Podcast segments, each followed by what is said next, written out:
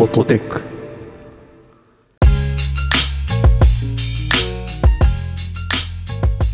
こんにちは、アクシーです。こんにちは、洋平です。えーホットテックでは、ほっと一息つけるテックの話題をテーマに雑談を交えつつ話していければと思います。お相手は数字で書い、数字で941と書いてクシーと、エンジニアの洋平でお送りします。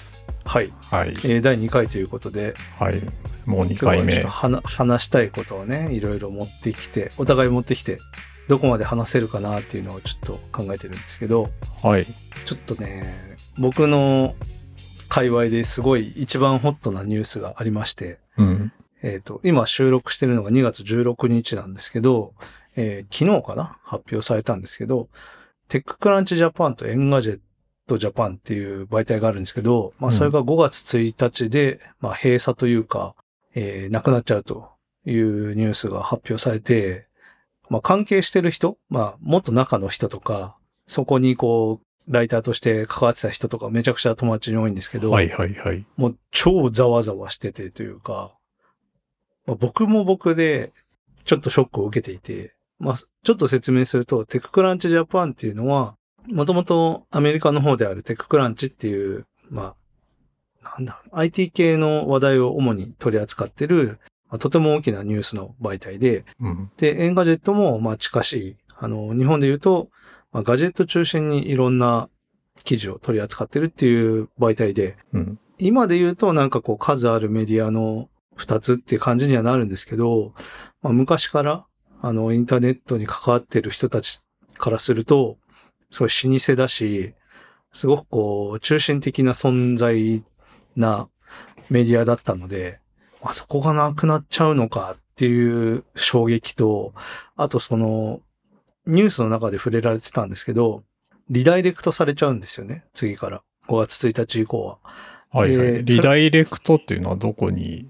あ、えっ、と、本国のというか、テッククランチの本体、はい。アメリカのサイトに、まあ、例えば昔のこの記事を見ようと思っても、そのアメリカのサイトのトップに、あの、ああ、はい。自動的にトップに行っちゃうんだ。全部。おそらくそうですね。あなので、まあ、記事が消えちゃうってことなんですよ。今まであった膨大な数のたくさんの記事がなくなっちゃうってことなので、これあの、僕はブログを書いてたりとか、あの、いろんなところにこうコラムを書いたり、あ。うん。あの、寄稿したりっていうこともよくやってるんですけど、まあ、この二つの媒体に寄稿したことはないですけど、その媒体自体なくなるっていうのはめちゃくちゃショックな出来事で、これはね、ちょっと、僕は寄稿したことないのに、なんかこう、インターネットの大きな歴史の一部がガラッとなくなっちゃうんじゃないかなっていう気がしていて、すごくショックを受けてるニュースなんですよね。そうですよね。なんか本当に実際に読む機会も多いですよね。あ、そうですね。なんなんだったらうん別に今日も、あの、テッククランチなんか読んでた気がするし、うん。ほとんど読みますよね、毎日のように。いや、そうなんですよ。それがなくなっちゃうも多いから。うん。ね、そのビジネスモデルがどんどん変わってきていて、今、おそらく広告とか、そういうのが、まあ、主な収益源だと思うんですけど、まあ、それがおそらく、そのアメリカの本社の人たちが設定している目標に対して届いてないねっていう期間がおそらく長くて、で、まあ閉鎖しましょうという判断なんでしょうけど、こういうのってね、まあ最近僕はあのブロックチェーンとか割と興味があって、それはそのなんだろう、仮想通貨とかそういうことじゃなくて、その技術としてのブロックチェーン。その情報をどう残していくかっていうところに対しての解決方法の一つとしてブロックチェーンでやりたいっていうのが、まあ僕の同僚にいるので、うんうんまあそういう話を聞いていると、なんだろうな、情報って僕らの生きてるこの2000年代前半のインターネットが主流になってる世代って、後世に情報を残せないんじゃないかなっていう気が最近すごくしていて、なるほど。気になるんですよね。そうですよね。僕もブログ書いてるけど、ね、ホスティングしてくれてる会社がサービスやめちゃったら、まあ、データ残らないわけだし、なんか3.11の時も、その結局、パソコンは全部ダメになっちゃったわけじゃないですか。その水に使っちゃって。はいはい。なので、そのクラウドに上げてた分はまあギリギリ大丈夫だったけど、その結局良かったのは写真が多少残っていて、で、それでどうにか復旧できたみたいな感じなので、中途半端にこうデジタル化するのって、データ消失のリスクをすごい上げちゃってるんじゃないかなっていう気が、最近、ごめんなさい、突然何かを語りい出したんですけど。特にわかりますけどね。なんかそのサーバーの運用費っていうのが多分すごい、それと利益のバランスみたいのが、こう、取れなくなってきたときに、あの、どうしても止めないといけないっていうのがあるっていうことですよね。うん。そうするとデータが消えちゃう。そうですね。日本のユーザーの属性なのかわかんないですけど、やっぱこう、広告で成り立ってるモデルなのに、あの、最近、誰かこう、趣味というか、この個人で、あの、海外のサイトの翻訳をして、で、それでまあ、多少収益を上げてるっていう方が、皆さん、アドブロックをか外してくださいっていう訴えをツイートしてるのを見かけたんですけど、日本ってすごくこう、アドブロックが浸透しすぎてしまっているっぽくて、まあ、特に IT 界隈だと思うんですけど、はいはい。あの、本当に広告がそもそも表示されないっていうことが大きな問題になってるというか、そのメディアを続けていく上でできないっていう状況はあるみたいで、うん、なんかこう、広告がもっといい広告になっていけばいいのか、まあそもそも仕組みがもうちょっと違う広告を収益の柱にしないモデルが必要とされてるかわかんないですけど、そういうのがね、気になるんですよね、最近すごく。あの、答えはないんですよ。見ててうん気になるな、気になるなと思ってるってだけなんですけど。いや、もう単純に寂しいですよね。それになんか、記事が読めないっていうだけじゃなくて、多分その、ね、後で振り返った時にツイッターとかでこの記事面白いよ、見てみてって言ってて、押したら、えっと、英語のトップページが出てくるようになるんですよね。そうそうそそれがちょっとやるせない感じはしますけどう。ね。そうっす。まあ、ちょっと TechCrunch Japan と Engadget Japan がこれ見て面白いよといううん誘い方かはわかんないですけどね。確かに。これは、これがわかりやすいよとか、まあそういうのはありますけどね。うん。そうか。ねそういうのがね。魚拓がはかどりそうですね。ねえ、本当に。どうなっちゃうこれどうすればいいんですかね今日ちょっと気になって10年ぐらい前のそのテッククランチの中の記事見たんですけど、うん。もうね、画像表示されてなかったんですよね。あれ？と思って。なんだろう、それ。だからもう容量が厳しいから消したりしてるのかな？わかんない。そうですね。あのー僕もそんなに詳しくないんですけど、あのーサーバーの転送量っていうのが一般的には決まっていて、はい。で、その自分たちのサイトで表示しているものの、えっ、と、転送量っていうのは、その、そのサーバーから、えーどれぐらいの人に見られたかっていうので、まあ、量が決まっていて、で、それを超えるとお金がさらにかかるよみたいな契約があったりするんですよね。なので、画像ってやっぱり容量大きいので、そうですね。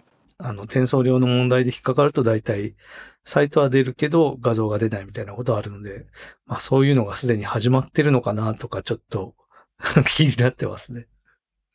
そうか。ねえ、ちょっと、あと2ヶ月半ぐらい？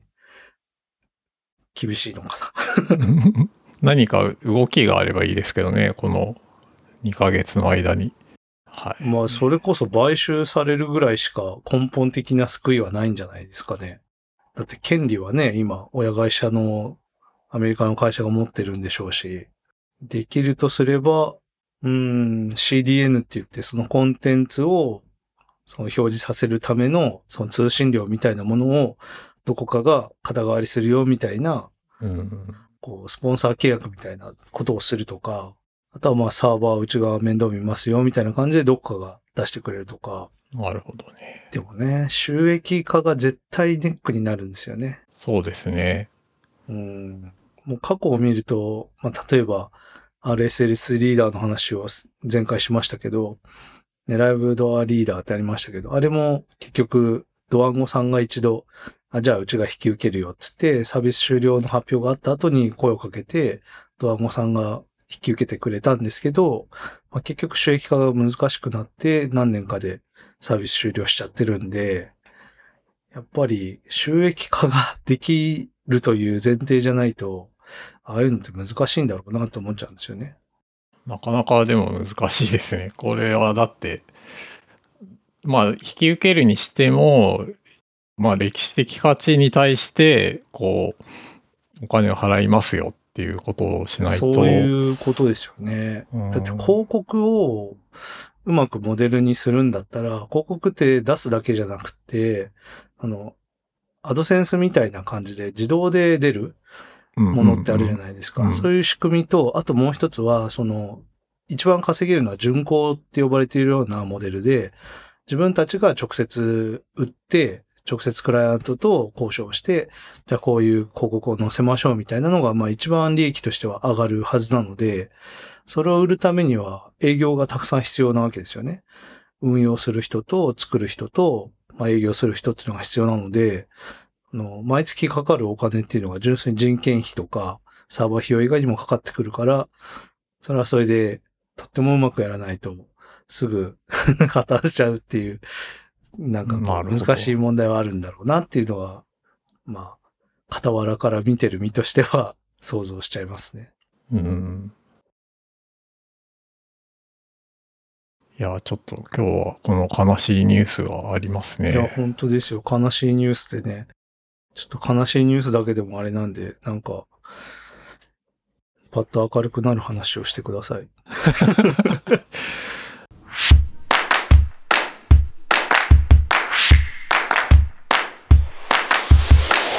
ットテック？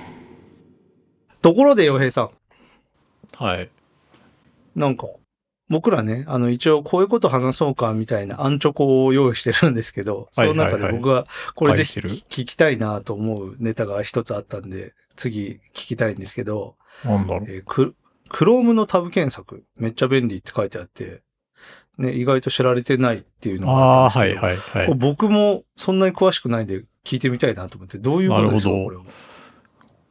これ確かにそそうなんですよ。あの最近、まあみんな在宅勤務してる人って、そのズームとかつないで画面共有してとかやってるじゃないですか。で、まあはい大体その議事録を見せながら話を進めてくれるこう、ファシリテーターみたいな役割の人がいて、その人やってます。あ、やりそう。で、その人が、あの、あれちょっとひリンク開きすぎちゃって、あれどこ行ったっけみたいな、元のその議事録のページどこだっけみたいになってた時に、僕が、あれなんか Chrome のタブ検索使えばいいじゃないですかって言って、ちょっと説明したら、多分5、6人でやってた会議なんだけど、3人ぐらいが、えー、何それってなって、えーっと、タブを開きすぎてた時に、うん。どのタブかっていうのを目じゃなくて調べる方法があるってことですか？そうですね。えー、どうやってやるんですか？えっと、串井さん Mac マックだよねです。。はい Mac はコマンドシフト A って押すと、なんか右上にビャって出てきて、お、出てきた。で、検索。まあ、開いてる別のタブの名前でもいいし、なんか URL の一部とかでもいいんだけど、なんか入れるはいはいと出てくるんですあよ。、本当だ。僕が最近見たうん、YouTube の検索ができましたね、今。そう。で、今開いてるタブ、例えば10個開いてるんだったら、その10個だけじゃなくて、最近閉じたタブもあの対象に入るから、わなんか開いたか閉じたかも、さえも曖昧な100タブぐらいあって。